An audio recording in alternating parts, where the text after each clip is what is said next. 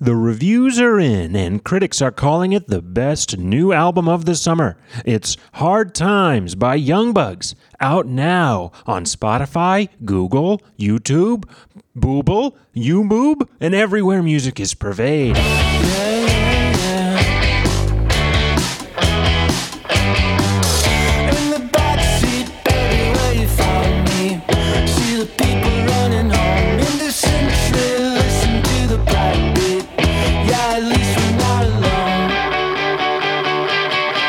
That's Young Bugs. See them perform songs from their new album Hard Times live in Brooklyn on September 14th at Our Wicked Lady.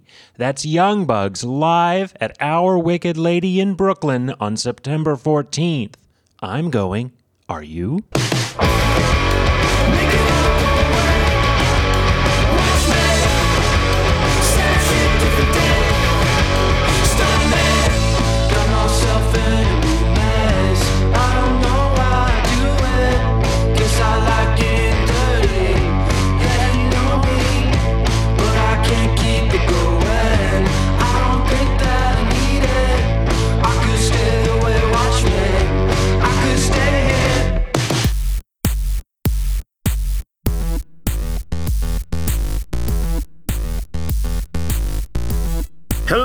Folks. It's another beautiful episode of House of Decline. And first, we gotta do the plug for the Patreon because we're media assholes now. So it's patreon.com slash House of Decline. For as little as $3 a month, you get bonus comic every day. There's already more than 100 comics in there. So you're so just with three measly dollars, you get 110 frickin' comics. That's a pretty it's a pretty great deal right there. For $5 a month, you get bonus episodes of the pod. Up to $25 a month, where you can commission comics from me. You can tell me to draw whatever you want within reason. I, I retain the right to refuse anything that is too disturbing. You know, maybe I'm just not feeling it. But you know how commissions work. But anyway, I'll try to draw most stuff, though.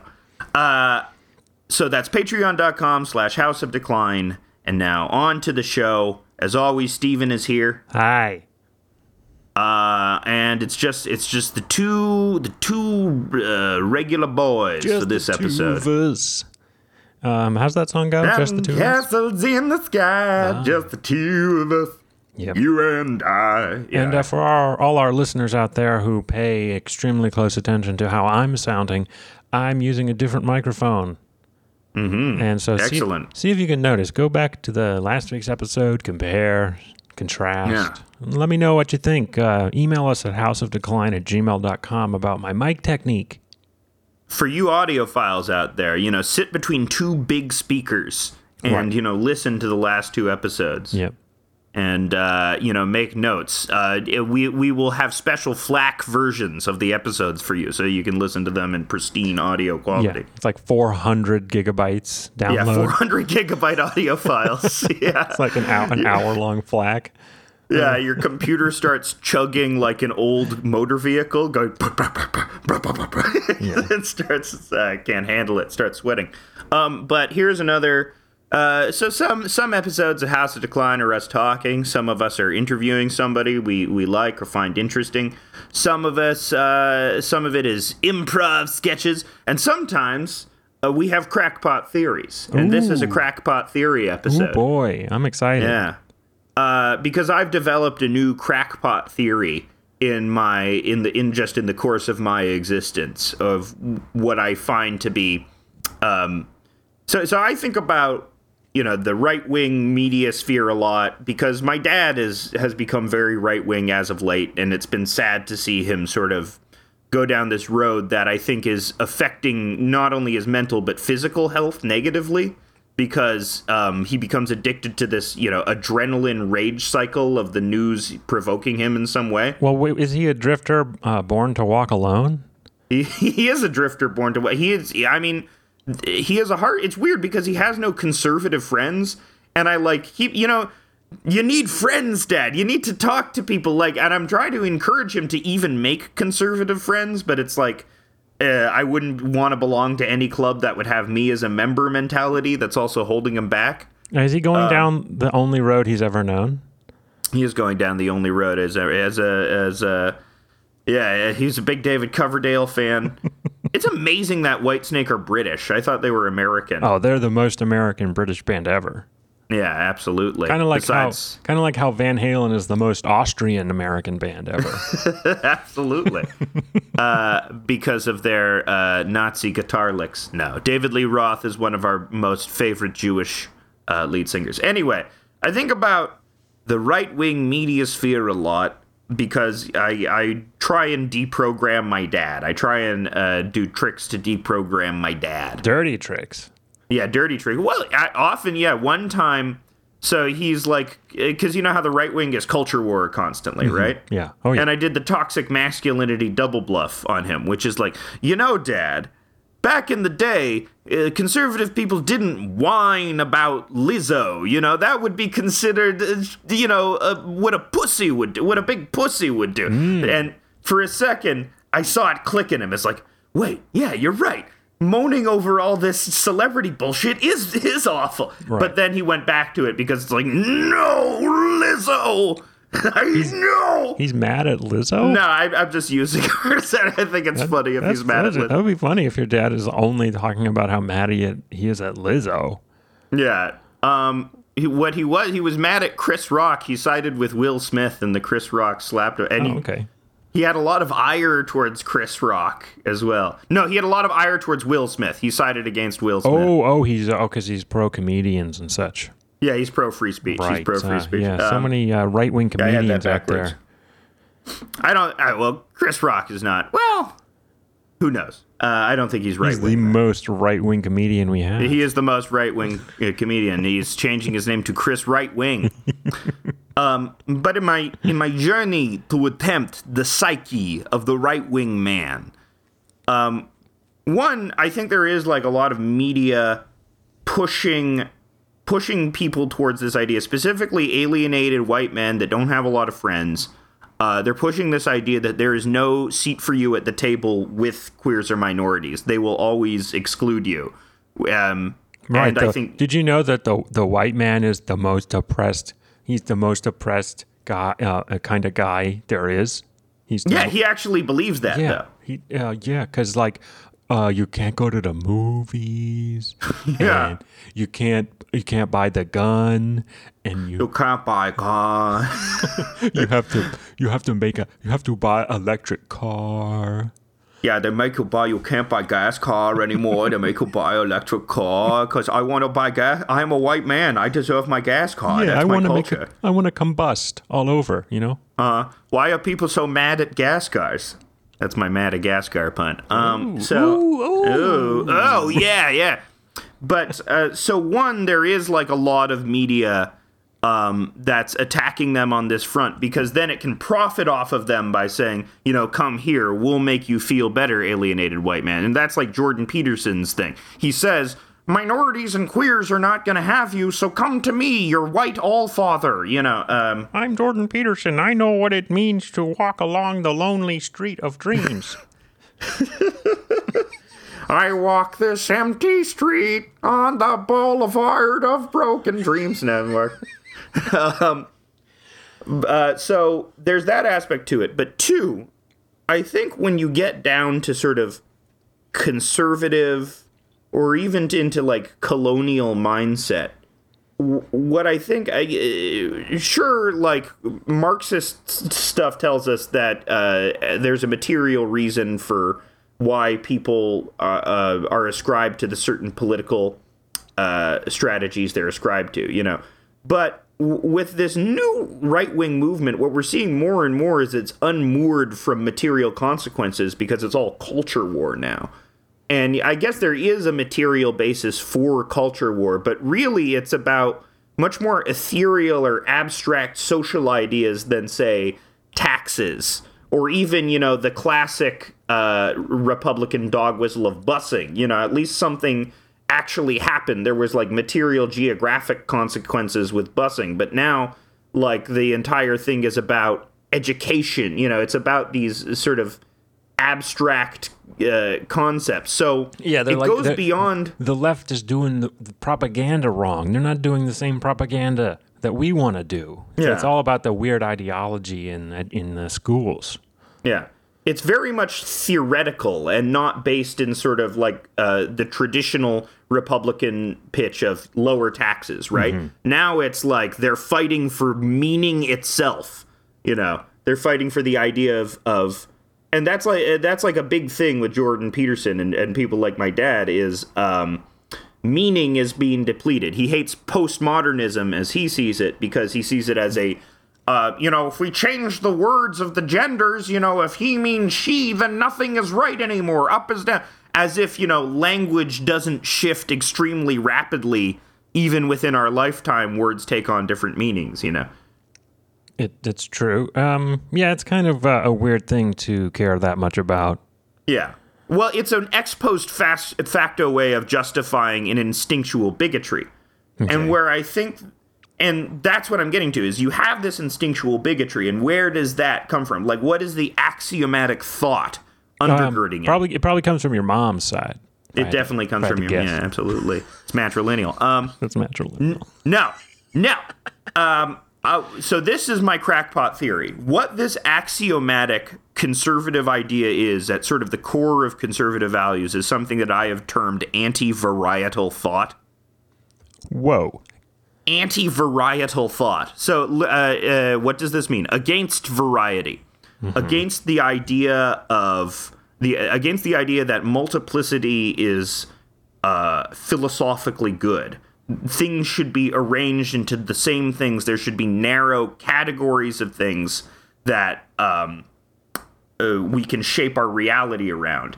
You know, it's this same anti-varietal thought. I saw this meme going around Twitter, which was about the Chad J.R.R. Tolkien versus, uh, you know, the is stupid Wojak George R. R. Martin. Right. And what they this fantasy uh, account liked about Tolkien is that there's objective good and evil in his books, and like, uh, so, but once again, anti-varietal thought. What he didn't like about George R. R. Martin was the oh, there are gray areas and people Right. have complex motivations. And People can George be good R. and bad. Yeah. Yeah.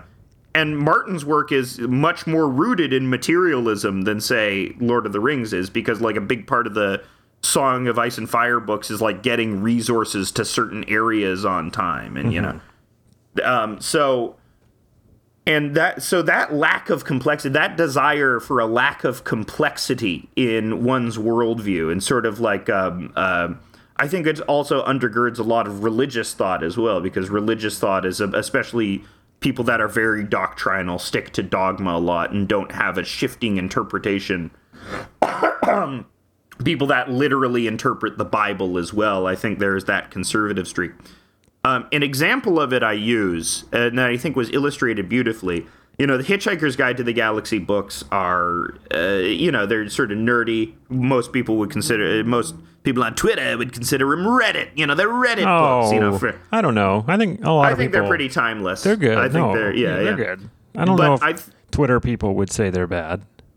Um, they they ca yeah they have sort of like that mon that Python esque humor that sort of uh, hit its stride in the '80s, but as it got repeated more and more, sort of uh, became more dated.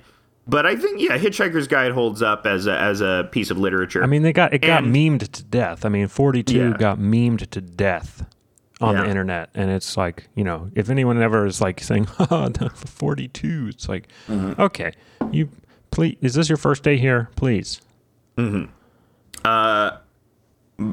But uh, yeah, I, I mean, 42 is like a perfect illustration of the meaningless of the meaninglessness of the of the question. You know, why is life, the universe, and everything? You know. Uh, but um, so the example I use from Hitchhiker's Guide is Douglas Adams' own comment on the English. It's the planet Krikkit, um, which is a great story. It's this planet that's covered in clouds. It's overcast like England, um, and so they don't know that the there's outer space. They don't know that there's space because they're just constantly covered in clouds. They think they're in this vaulted dome. They think they're in this narrow universe. They hmm. think they're in this very small universe. And then they discover space travel. They go outside their clouds and they see the majesty of the universe before them. And their first thought is, well, it'll have to go. And they commit to destroying everything in the universe, which I think, but that's like a perfect example of that is the mentality undergirding colonial mindset is that our culture is superior and it should only be this culture because uh, the the rest is subject to savagery, and you know you can deem it as inferior. It's this thing that inherently sees something different and says, "I need to mold it into the thing that I'm already familiar with."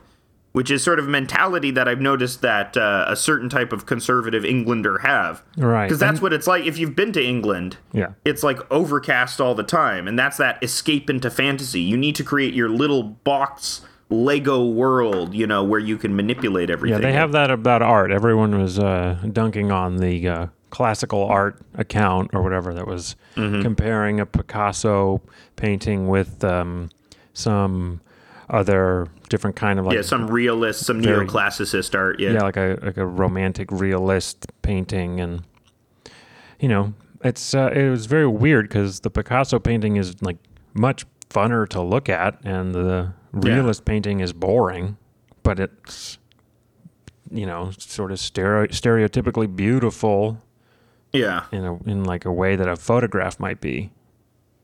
that appeal to but it's also an appeal to tradition as well. It's like the old ways were better. And i think i mean that's part of i watched lord of the rings again recently. Um, and tolkien had that sort of mode of thought where history repeats itself but degrades. You know i think we've talked about it on before because at the beginning of the podcast we were sort of feeling like that you know with uh, the pandemic. And but i think we've taken a, a much more optimistic stride you know, as of recent. Um, yeah, our, our outlook has definitely changed. I mean, as you might remember, uh, during that period of time, I was mostly focused on Ocean Spray's Crandemic. they were having a big crandemic, absolutely. everyone- That was that. That was their big marketing uh, strategy. Is, Crandemic. It's cran, Yeah. crand, cran, and then I think they wanted to say crandemonium. yeah, Yeah, that was uh, that was a great time for me. And Yeah, uh, Ocean and- Spray, uh, go to oceanspray.com. go to oceanspray.com. Get cransexual, uh, which is of course a pun on pansexual.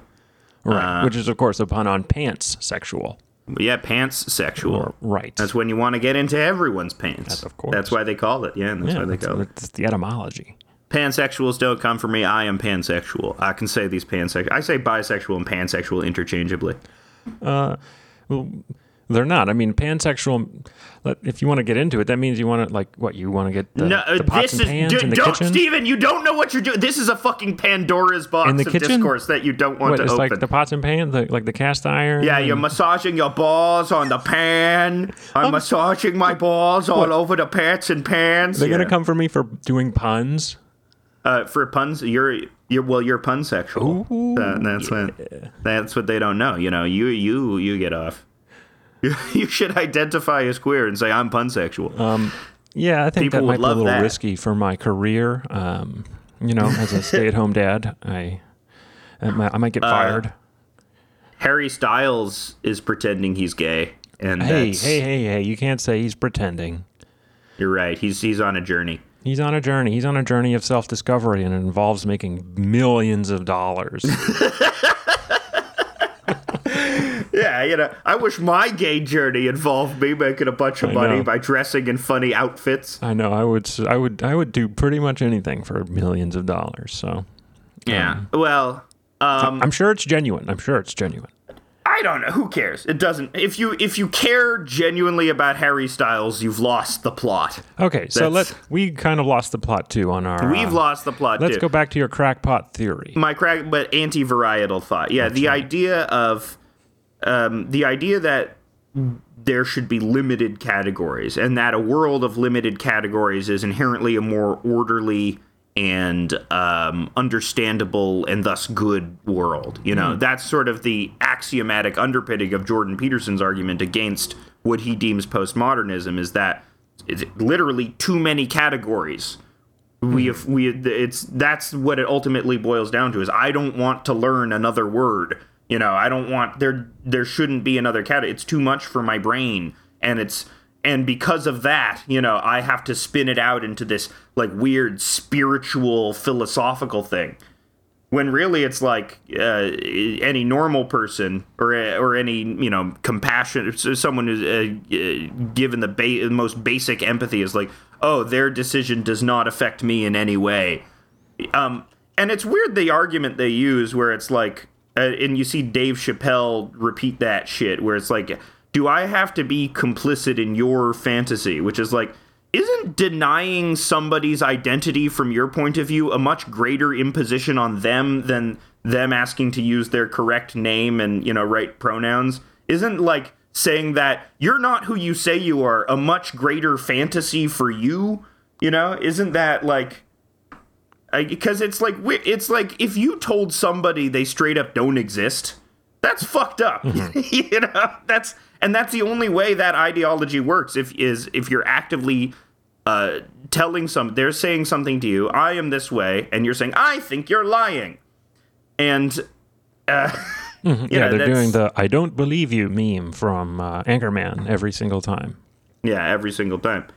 And uh I fucking uh yeah, that sort of and, and that refusal comes from that uh not wanting to adopt more category, not wanting to change your worldview to encompass a broader variety of of ideas. It's just uh and I think you know I don't know if there's I don't know if there's an opposite thing that underpins left it like pro varietal thing. I don't think there's. I I mean, kind of in the idea of multiplicity and you know racial harmony and liberal ideas that. I mean, I um, think the most effective counter argument is like neoliberal atomization and collective action. Mm-hmm. Um, so that uh, that's uh, a semi convincing argument. Um, as of late, I've been uh, checking out on the political arguments and deciding to not care. Um, but you know, you can you can care all you want because Mm-hmm. uh, you know the stakes. I think the stakes should be lowered, like I said last week, because Yeah. no one's gonna no one's gonna solve it by just getting into an argument with um, someone and getting mad. So just lower, lower, Yeah. lower those stakes. You know, we're all friends online. We're all here Well, to share memes. the problem with the online thing is that sometimes online internet does become real life in weird, weird ways. Hmm. Um, did you see that JD Vance was on the Amy Therese podcast? I heard that. Uh, I heard. I think it was. Wasn't it a while ago? I think I. No, it was very recently that Oh, okay. JD Vance. Uh, and the reason why it's notable, not Hmm. just because they're both, you know, allegedly funded. Well, we know JD Vance is funded by Peter Thiel. We Yes. don't know if Amy Therese is funded by Peter Thiel.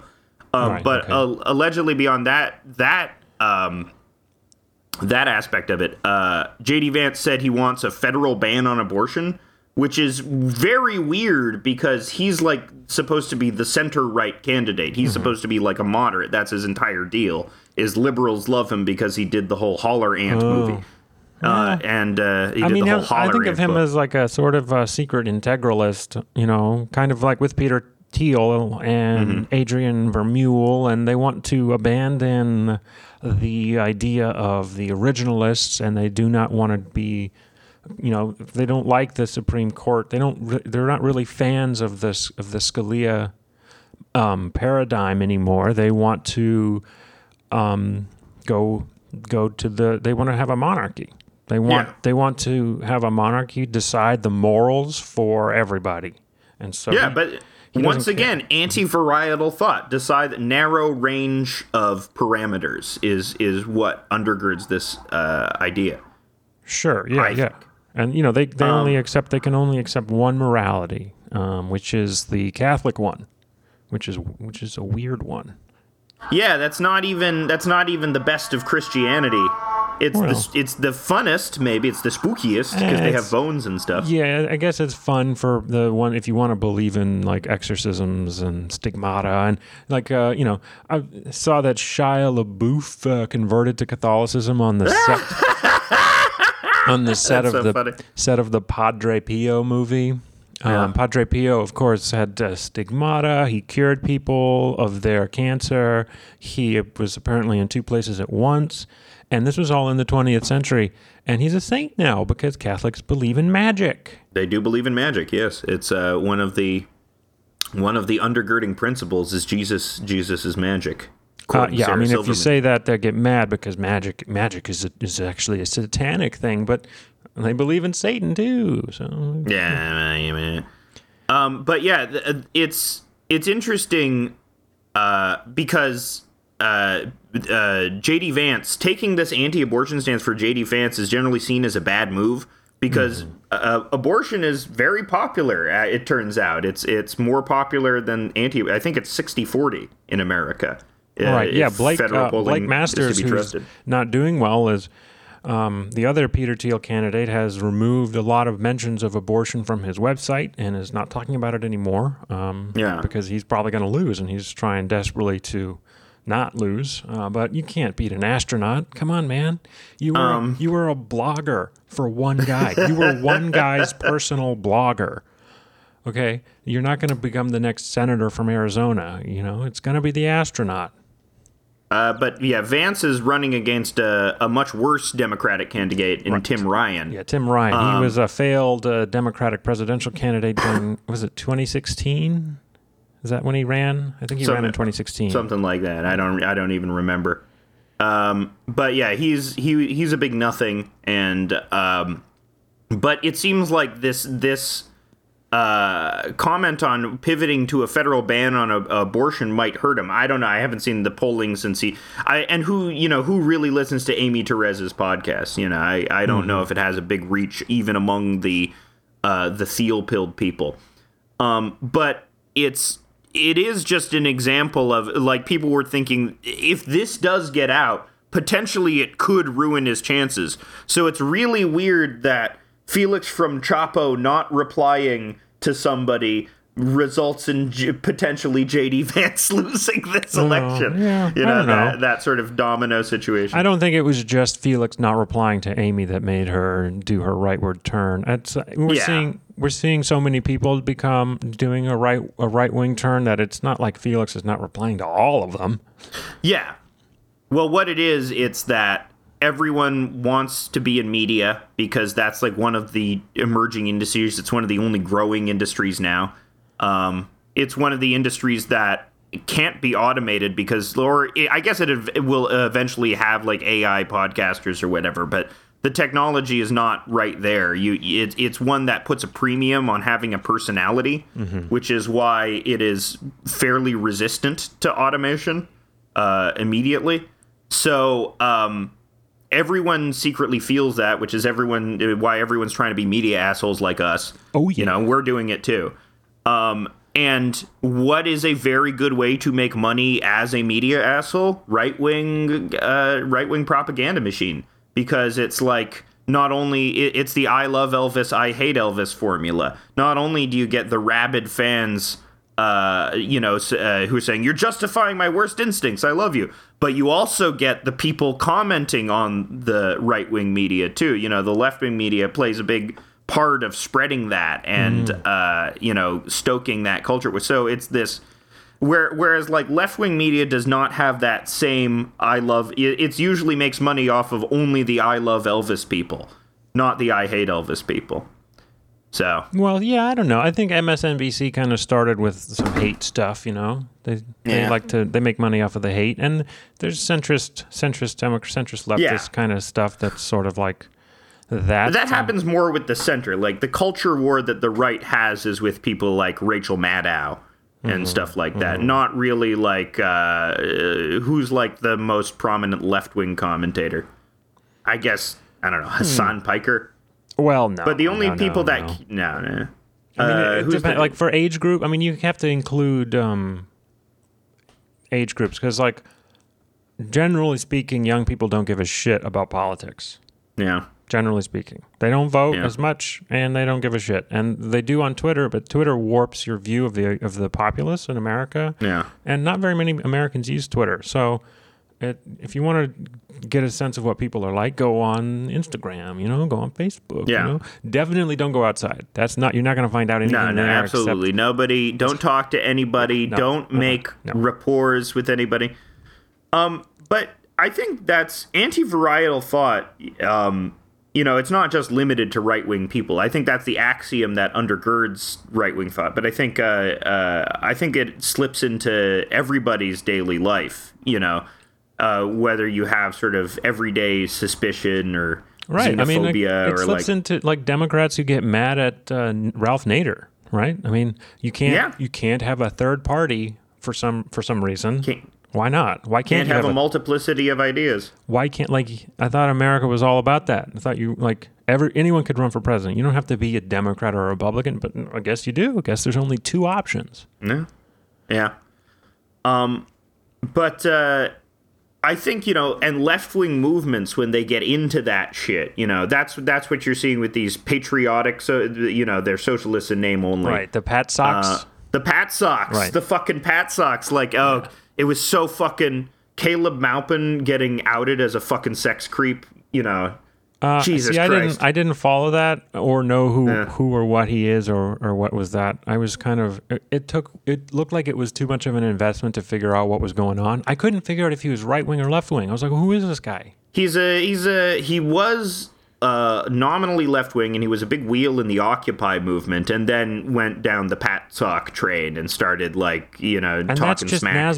Right? That's just Hang, being, yeah, hanging out with NazBols. that's just being a national Bolshevist, right? yeah. Okay. I mean, it right, isn't it? Uh, yeah, it's uh, yeah, but we uh, generally we don't like you know. Stalin, you'll you'll see a lot of Stalin apologists, but y- you won't see a lot of Sta- Stalin apologists amongst queer people. What with him uh, recriminalizing gayness in Soviet Russia, Right. which is you know that's part of more or less because he had a grudge against one gay guy, which is pretty you know that's a good petty reason to do it. Yeah. Um, right. You know, and he didn't like Jewish people. Yeah, you know. But yeah, I think, you know, that sort of anti-varietal thought can and one of like the better criticisms of Marxist Leninism is that um, if you're not careful, that sort of uh, anti-varietal thinking can seep into it. Well, yeah, it's And- always, and I mean, it turns into um, the means justifying the ends because um, they just, you Mm-hmm. know, it's for the some sort of greater good that they've imagined that they're doing for Russia, and it's, that's why we got to round up all the gay people and all the Jewish people and all the doctors and take all the food away from Ukraine because it's for some kind of greater good that we're some greater project that we're working Yeah. on, and if you don't understand it, then you're oh, you're getting rounded up too.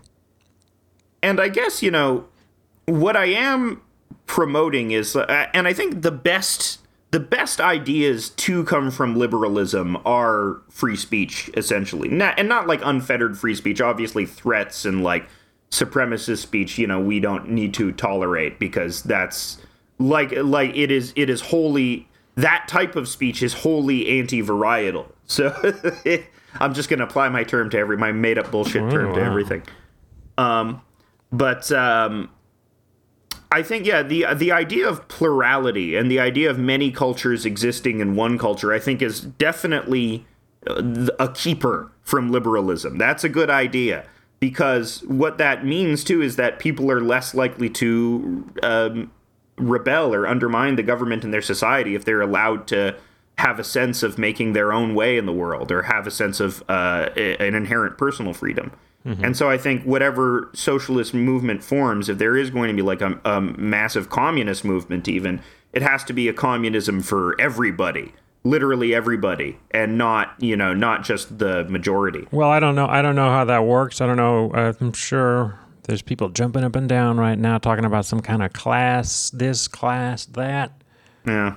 Email us at house of decline at Yeah. gmail.com if you have any thoughts about that. Um, I don't know. I never read no Marx uh, or any of that. I yeah, just, we're not political guy. We just say we see stuff on the internet and we comment on it. I mean, I was is the usual. indoctrinated by right wing Catholics uh, to read Hayek, so that's where it's, that's the only shit I know.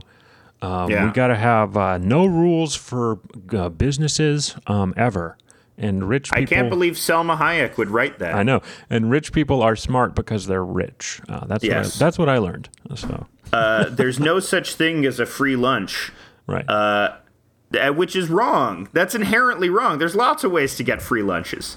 Steal it, go to a conference, I mean, literally, go, go out in the uh, go to jungle AA. and yeah. pick some berries, and boom, it's Yeah, free. yeah, literally, yeah. Guess it's what are you talking? lunch right there. I guess there's labor involved, but it's like there's no exchange of money in that way. yeah. Right. Oh yeah. You know, I don't know. Um, That- actually, that's a great criticism of it because it's like it's it's so monetary policy poison that it can't even make the idea that of a can't even conceive the idea of a world existing without some sort of fiat of exchange. Yeah, I mean, what I heard recently that sort of sounds like it makes sense is that um, all this like classical liberalism, the Adam Smith uh, stuff, was kind of retconned.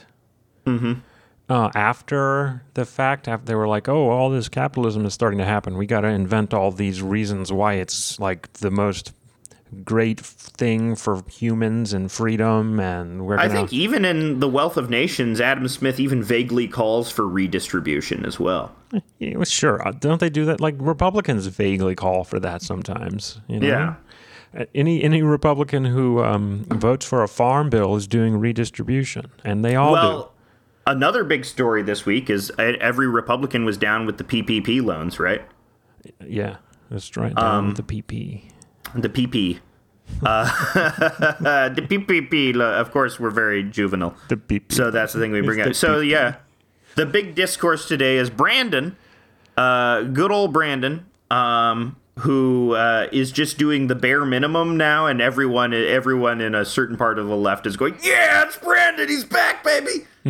And uh, which is fine because it, it's you expect nothing, so anything that's even remotely good is Yeah. like, "Wow, this is manna from heaven." yeah, he did a, he did an incrementalism, so it's, Yeah. it's good. It's it's incrementally good. It's a small good thing he did. So the 10K, here's the thing about this people are downplaying the student loan bill. It's actually a very good bill. Well, it's not a Um, bill. You're right. It's not even a bill. It's a executive order. That's it's right. a yeah, and it yeah. might get challenged. So Yeah. So we don't know. Um, but it, even the executive order is so it's 10k to anyone making under 125k. Uh, but there are certain there's like a list of like 80 institutions where your entire debt is purged of like uh, schools that are defunct, like schools that went defunct, like Art Institute. All of your loans from Art Institute are forgiven if they're on that special list. And not only that, is there caps as well. Like you, after 20 years, uh, it's like there are caps on the interest and there are caps on how long you have to pay. And after 20 years, you don't have to pay anymore, Yeah, which is that's a lowered it- very big thing. they lowered it from like ten percent to five percent. Uh, if you don't Yeah, yeah, 10%. income. That's big as well. That's huge. Yeah, they're that's doing some and, good stuff. He did some good small thing. It's um, Yeah. it's good and it's funny. It's funny to see this insane reaction. Um, Yeah. Especially because the predictable, you know, right, and even like centrist reaction has been, oh, this is bad for the economy. Oh, no, this is like, and this is an insult to everyone that well- paid their way through college, you know? everyone's gonna like everyone now will be like, oh, I don't have a I don't have three hundred grand of uh, student debt. I have two hundred and ninety. And Yeah. now, now, Yeah. now I'm gonna go buy that ten thousand dollar diamond ring. Absolutely. Yeah, it is, for a lot of people, it is just a drop in the bucket. But Yeah. Um, what's interesting too is like uh, an argument that the right wing brought up is like, oh, the people in the skilled trades didn't have to worry about this, and then there's like quote tweets from like a thousand trans electricians that are like, um, actually, you know, I went to school and. Uh, I this actually really helped me a lot. Don't you have to go to trade school? Yeah, see, that's what's weird about it. You still have to go to school for, or like, that's what they said. Oh, this, oh, our farmers, you know, they hate the elites that go to college. There are agricultural centers at college. Lots of farmers go to fucking college. Okay, but like, what about Batman? Like, he didn't he didn't go to school to learn how to be Batman, and um, Yeah. now now if now it is bad for him because just by the nature of being born as Bruce Wayne, he already had a bunch of money, and now he can't aff- like what like he doesn't get anything, and he's Batman. Mm-hmm. Like, come on, Oh, yeah. The system is inherently unfair to our Batman. it's it's unfair Uh. to the Batman. Yeah. Uh, I guess there's only one. Well, no, there's, there, I guess there are multiple. I mean, there's Robin. Is he a Batman? He's I don't think he's, you know. Yeah, a, a Robin is a kind of bat. I guess Nightwing is more. He's more of a bat boy. there was a Bat Girl, you know, and that, but that got canned for tax. Oh, that's such a. The other delicious story is Warner Bros. Fucking just tank. You know, I it's hubris to say that I could run a billion dollar company, a multi billion dollar company better than certain people, but I could definitely run it better than this Discovery Plus guy is running it. It's weird. I don't I don't know what's going on with them. Uh, I think everyone should quit. Everyone should stop making movies and TV. Um, that would be fine with me, and we should um, just be thankful for all the media we already have. We can just go rewatch it a couple of times. There's a bunch of fucking shit. Like I went to the library. I rented two Japanese movies I'd never seen before. Criterion mm-hmm. Collection. They're great. Why do we need Batgirl? like Yeah, we already have all the movies, but once anti varietal thought. the reason um, I mean the reason we need it is because we have millions of people with student debt mm-hmm. with art degrees who have to make Batgirl mm-hmm. or they won't have a living because Yeah. they majored in CGI and they have to that's all they like all, I know how to do is make a Batgirl. Yeah, that's all I made. I went to school for Batgirl. uh, nah, that's uh, It's, that- well, kind of, but like that's kind of the argument that's at the center of like why why it's quote unquote bad to get rid of Batgirls because there's all of these people who worked on Batgirl, and Mm-hmm. they all have student loans and lives, and they need to eat and drink. So Yeah. you should like now they don't get royalties, and they won't get residuals from it. Yeah, yeah, it's fucked up. Um, but uh, but yeah, it, it- well, like what you just said there. So like the big, the head of Discovery, uh, uh, Warner Bros. Discovery is a big MAGA guy too, which is interesting about it. So when all those animated shows were purged from HBO Max, it, it wasn't just seemingly to save taxes. It, all of those shows had like because now gay kids cartoons are really popular. Since Steven Universe, there's been this huge fucking wave of gay gay ass kids cartoons like uh, with like explicitly queer content in it uh, which is good. I like that. But um like a lot of the stuff that got shit canned off of hbo max like stuff like infinity train had was like gay kid shows. And it seems like this maga guy who got in charge of warner bros it wasn't just exclusively you know saving taxes it was his culture war. He wanted to personally intervene in the culture war in order to create less, you know, less uh, uh, SJW style So content. that's that's why they got rid of Sesame Street, which I'm pissed about because you know Sesame. I was Yeah. gonna watch Sesame Street with my kid on HBO Max, and they got rid of like Yeah. the the one the ones I wanted to watch. I wanted to watch like the old Sesame Street. yeah, know? the cool old 70s with Gordon. yeah. Ain't no Sesame Street without Gordon.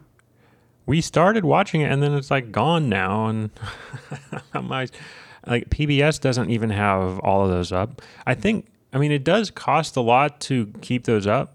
I think, but Maybe, yeah, but it's like the the famous headline now is uh, Warner Bros. lost twenty billion in market cap trying to save three billion Hmm. in taxes. Well, this So kind of ties like- into uh, the, the Matt Damon clip from Hot Hot Wings or Hot Ones that he was. Oh yeah, the about. hot one, the great the great materialist explanation for why movies suck now. Yeah, because there's no more DVDs. Um, Yeah.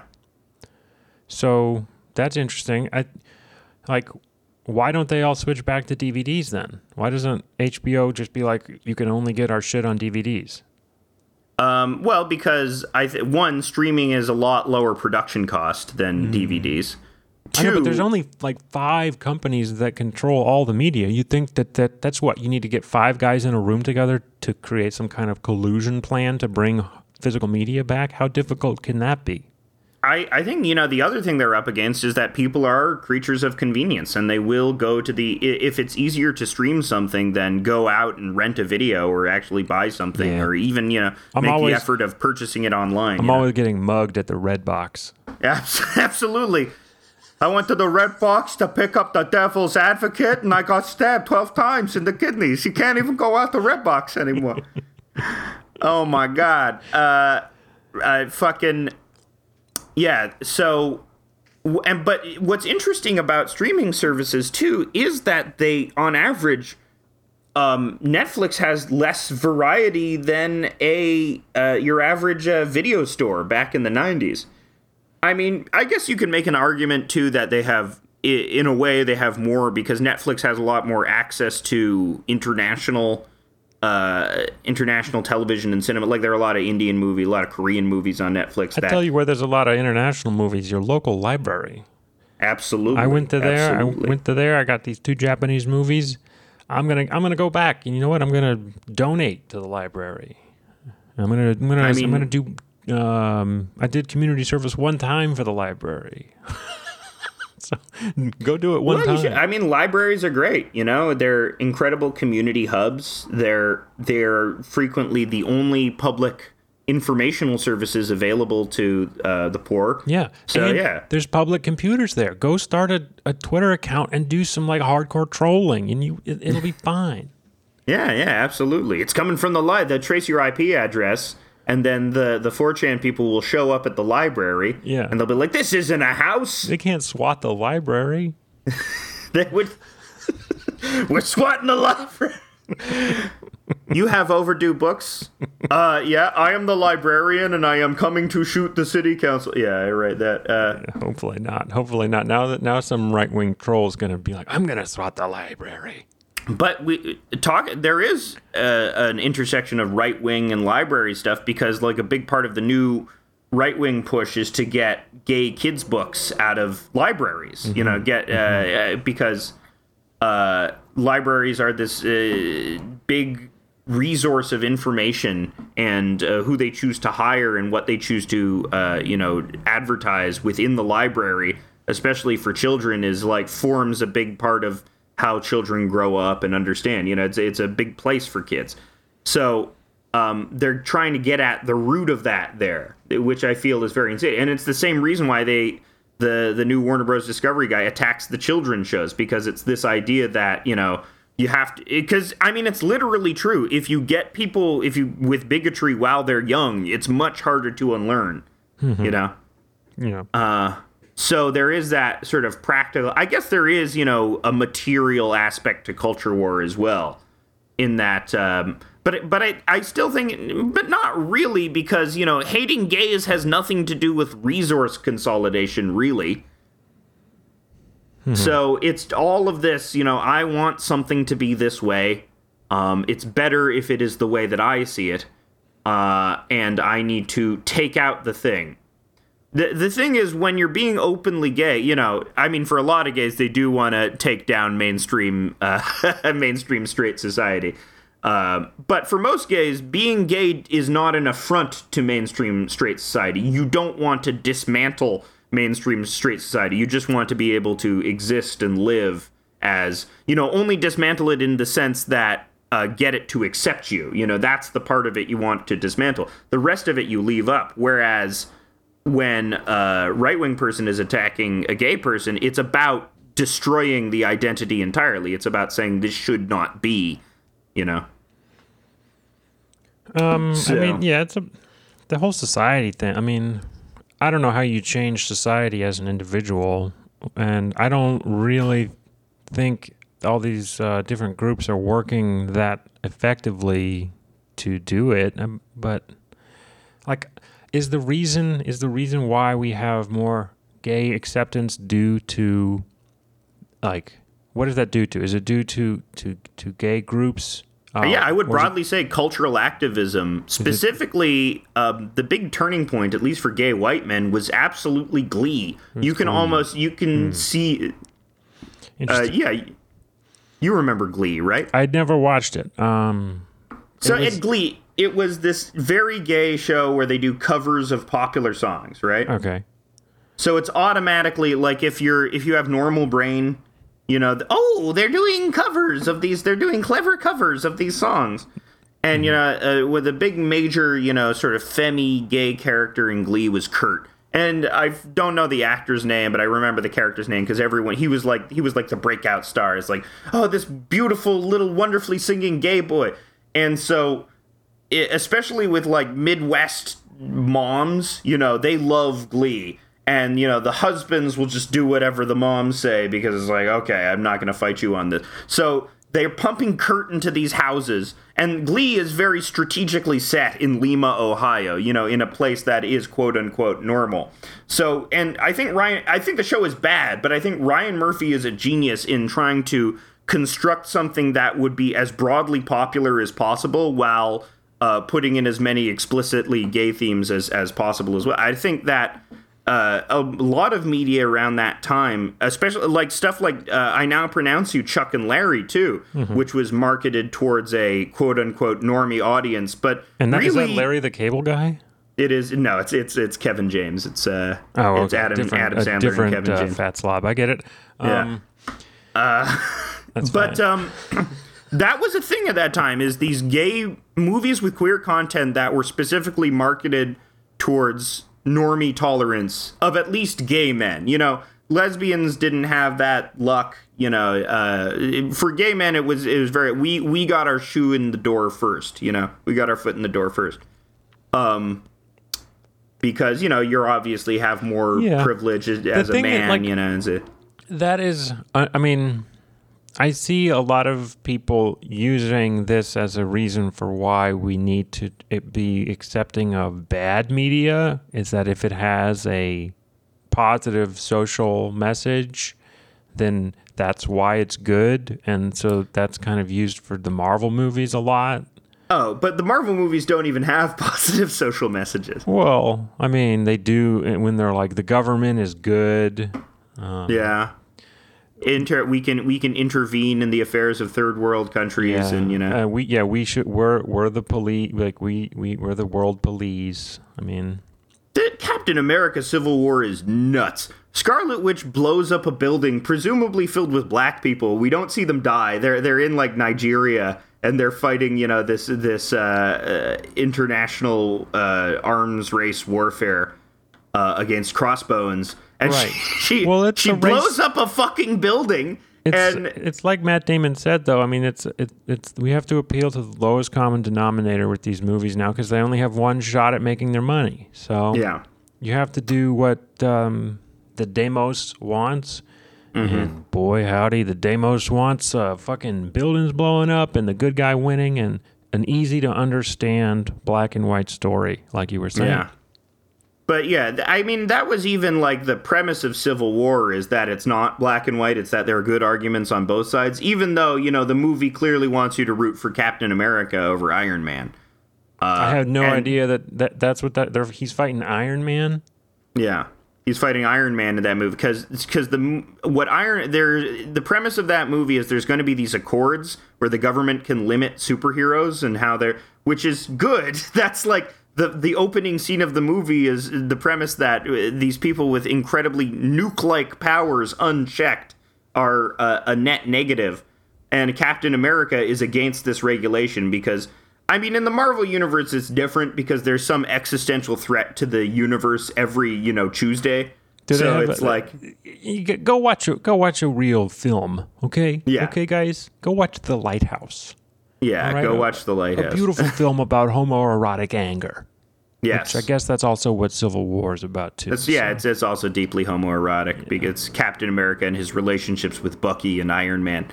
And they fight at the end, but that's like them having sex. It's like them having angry Do they sex. fight with their butts and their dicks? They fight with their butts and their dicks. Absolutely. Uh, um, and so yeah, yeah. It, I, but like I said, anti-varietal thought, even in corporate ideology, this has sort of seeped down. Even in the way that we consume media, is less variety than before. It, it's um, which is you know, in my mind, that shows that I mean that it's it's not controversial to say that America is largely right wing at its core. You know, it's largely nationalistic and uh, and it has um, I think it has that sort of rules based. You know, don't don't fuck with the law. Even though it's like a country of cowboy outlaws, simultaneously they're also like obey the law, obey the rules, rule of law. So it's that tension in America constantly. Um. But yeah, anti-varietal thought. What do you think of my crackpot theory, Stephen? I mean, you know, all you know, crackpot theories started being distributed by the CIA in the '80s to predominantly black neighborhoods, Right. Yeah. Absolutely. as you know. Uh, the crackpot terrible. epidemic. Yeah. Yeah. Uh, like that episode of Jeopardy where it's the um the MAGA guy. Remember that one from like um the MAGA the guy the, going on the Black Saturday Shep- Night Live bit. Yeah, the, the- Saturday Night Live bit where it's Tom Hanks and he's saying all these anti-government things and all the black people are agreeing with him. Yeah. for So what's uh, now that we have a, a little uh, we can do a little retrospective. What's the consensus on that? Is that still good? No, I think that's like. I mean, I guess it's it's. Uh, well, that joke is sometimes funny because uh, recently, like uh, in the in the Keffals, the ongoing Keffals drama, uh, now Marjorie Taylor Greene, Kiwi Farm swatted Marjorie Taylor Greene, so now MTG is calling for Kiwi Farms to be banned. So now they're on the same side, which is funny. Uh, so. I think just the the general joke of politics make strange bedfellows is uh, is well founded. Yeah, yeah. You know, Um, America is America is the land where a, a left wing communist and a right wing fascist can get together and do something good for the country. Absolutely, yeah. Uh, but I think that sketch too. It's like um, it's interesting because that's the pitch that Republicans use to black people. It's that look, the Democratic Party keeps saying it's going to help you over and over again. These pro-government people say they're going to help you over and over again, and they never do. And that's actually a pretty good pitch because you know. Sort of frustration at the Democratic Party for not delivering on their promises to black people is like I, I think that sticks in the craw, and it, it's a very real thing uh, for for people. So, but you know, obviously, you don't see a lot of black converts to republicanism because you know, no, you you know they're gonna. This is even if the Democrats fail constantly, it's still the other option is fucking unthinkable Mm-hmm. Yeah, because it, like they're the ones that are openly racist. You know. yeah. So, but um, I think that Saturday Night Live pitch too. It's that centrist thing of oh, we're trying to br- we're not so different. We're trying to bridge the gap. There was that there was that uh, uh, general sentiment around 2016, 2017. We're so divided. How did we become so divided? yeah. uh, which is you know why is that a bad thing necessarily though you know why why is having political reckonings around subjects of great importance why is that a bad thing Well, it's only bad when it's like a 50-50 split and then you can't do anything. Like if it's a if it was a 40-60 split on everything, then it would be a lot easier to govern because the the 60 would always win over the 40. yeah And, I mean, America was set up to try to keep. I think they were more afraid of majoritarian rule than minority rule yeah because I think the founders were like, well, the majority, if it gets, if the minority's ruling too much, the majority can always just kill them all. yeah And and now we're like, well, that's not good either. yeah well the majoritarian thing it, i mean that, such such that uh, th- that was specifically against slaves too you know that was the three-fifths Yeah. compromise They were well. worried. They were very worried that then that the slaves would do would would be able to do something like that. And it was built into the Constitution. That's why we need a new constitutional convention. We just we should just have another new one. There's no reason why we can't do that. I'm very much in favor of a brand because we're not going to be able to pass any more amendments. Let's get real. There's no more amendments. we got to have a new constitution.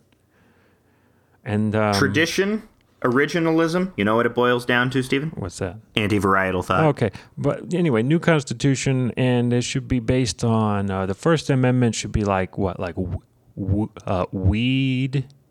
Is the Yeah, first weed. one? What's the Second Yeah. Amendment after sex workers sex workers? Uh, Third Amendment, Yeah. uh, cocaine, cocaine. cocaine, nice Fourth cocaine. Hip hop. Yeah, legalize hip hop. You know, it's been illegal for so long. You know, Uh, It's not that it's illegal. It's just it's a it's. it's uh, we want it enshrined in writing. You the know, Fourth yeah. Amendment is hip hop. Um, and the the Sixth Amendment is the five pillars of hip hop. So Sure. there's there's five clauses to it. You know, sure. b boying. Eight, nine, and ten are TBD. yeah, We're gonna circle back yeah. Circle back, circle And back. that all you need to get get a constitution off the ground is the first ten. We did it. Oh Yeah. wait, maybe eight can be Sopranos. Eight is Sopranos. There absolutely. Yeah, enshrine the Sopranos. You know, everyone loves those. It's pretty easy to do. All you have to do is get some representatives from each fifty states and have them all get together in a room, and then hope one of them is Alexander Hamilton.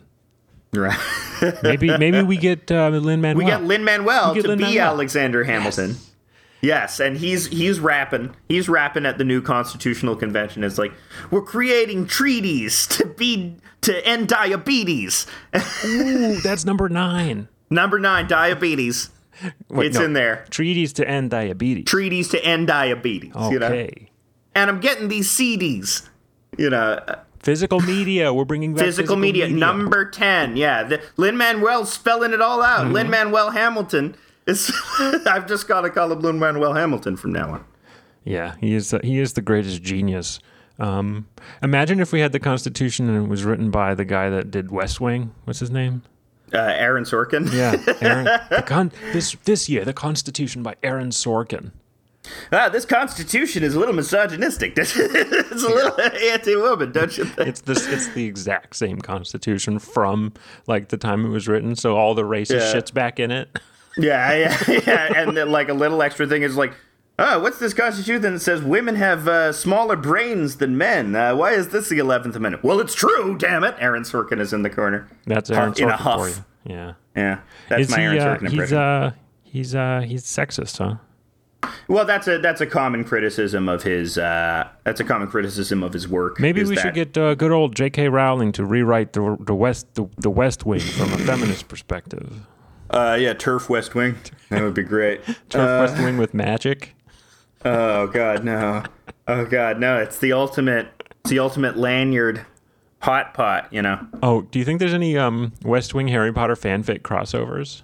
Absolutely. Oh, boy. I, I'm gonna look it up right now. Okay, uh, well we have 30 seconds left We have the 30 episode. seconds left. West Wing Harry Potter fanfic. Uh, uh, West. I'm just gonna look up West Wing Harry Potter and see what I get.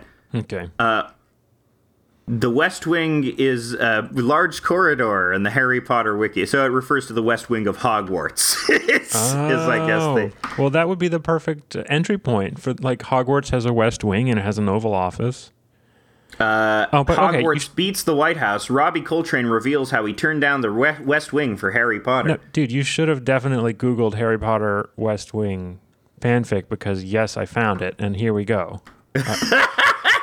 Okay. In the the- year- summary. This is what we're leaving you with. Summary: In the year 1965, Jed and Abby Bartlet had been told they would never be able to have a child. Despite, oh sorry, desperate to have a family, they adopted a beautiful little girl, a girl destined to be a witch. Now grown, Miss Jessica, but everyone calls me Jess, Bartlet is off to Hogwarts, teaching defense against the dark arts. is this parody or is this real? It has it is a real thing. It has it is six six thousand words long. It is Read more. I want to hear more. Okay. Jed was sitting at his desk, head in hands, when Mrs. Landingham opened the door to announce that Jess was there to see him. Surprised at the unexpected arrival of his eldest daughter, he nodded dumbly. Hey, Dad, she said as she walked in. Jess, I thought you were going back to the school today. I am after lunch with the guys. Jed huffed at the thought of his very beautiful daughter having lunch with Sam, Toby, Josh, CJ, and Leo, although he didn't mind the last two as much. Which one of them are you sweet on again? Dad, she exclaimed, blushing furiously, I am not sweet on any of them. Oh boy. Okay, this is very long. Uh, This is good. Di- this is like actually capturing Sorkin's dialogue. This is a pretty good pastiche, I gotta say. Uh, in just in terms of capturing the tone of Sorkin-esque dialogue. Okay, so anyway, um, going down, skipping down. So what he's Jed says. So what are you teaching over there again? A new branch of defense against the dark arts, fighting and weaponry. um, this goes on for too long. Uh, but we we did successfully find the Harry Potter and the West Wing. You can go to fanfiction.net and just search Harry Potter and the West Wing. You'll find it. Yeah. It's it's. I mean, we're probably going to spend the entire bonus episode reading this.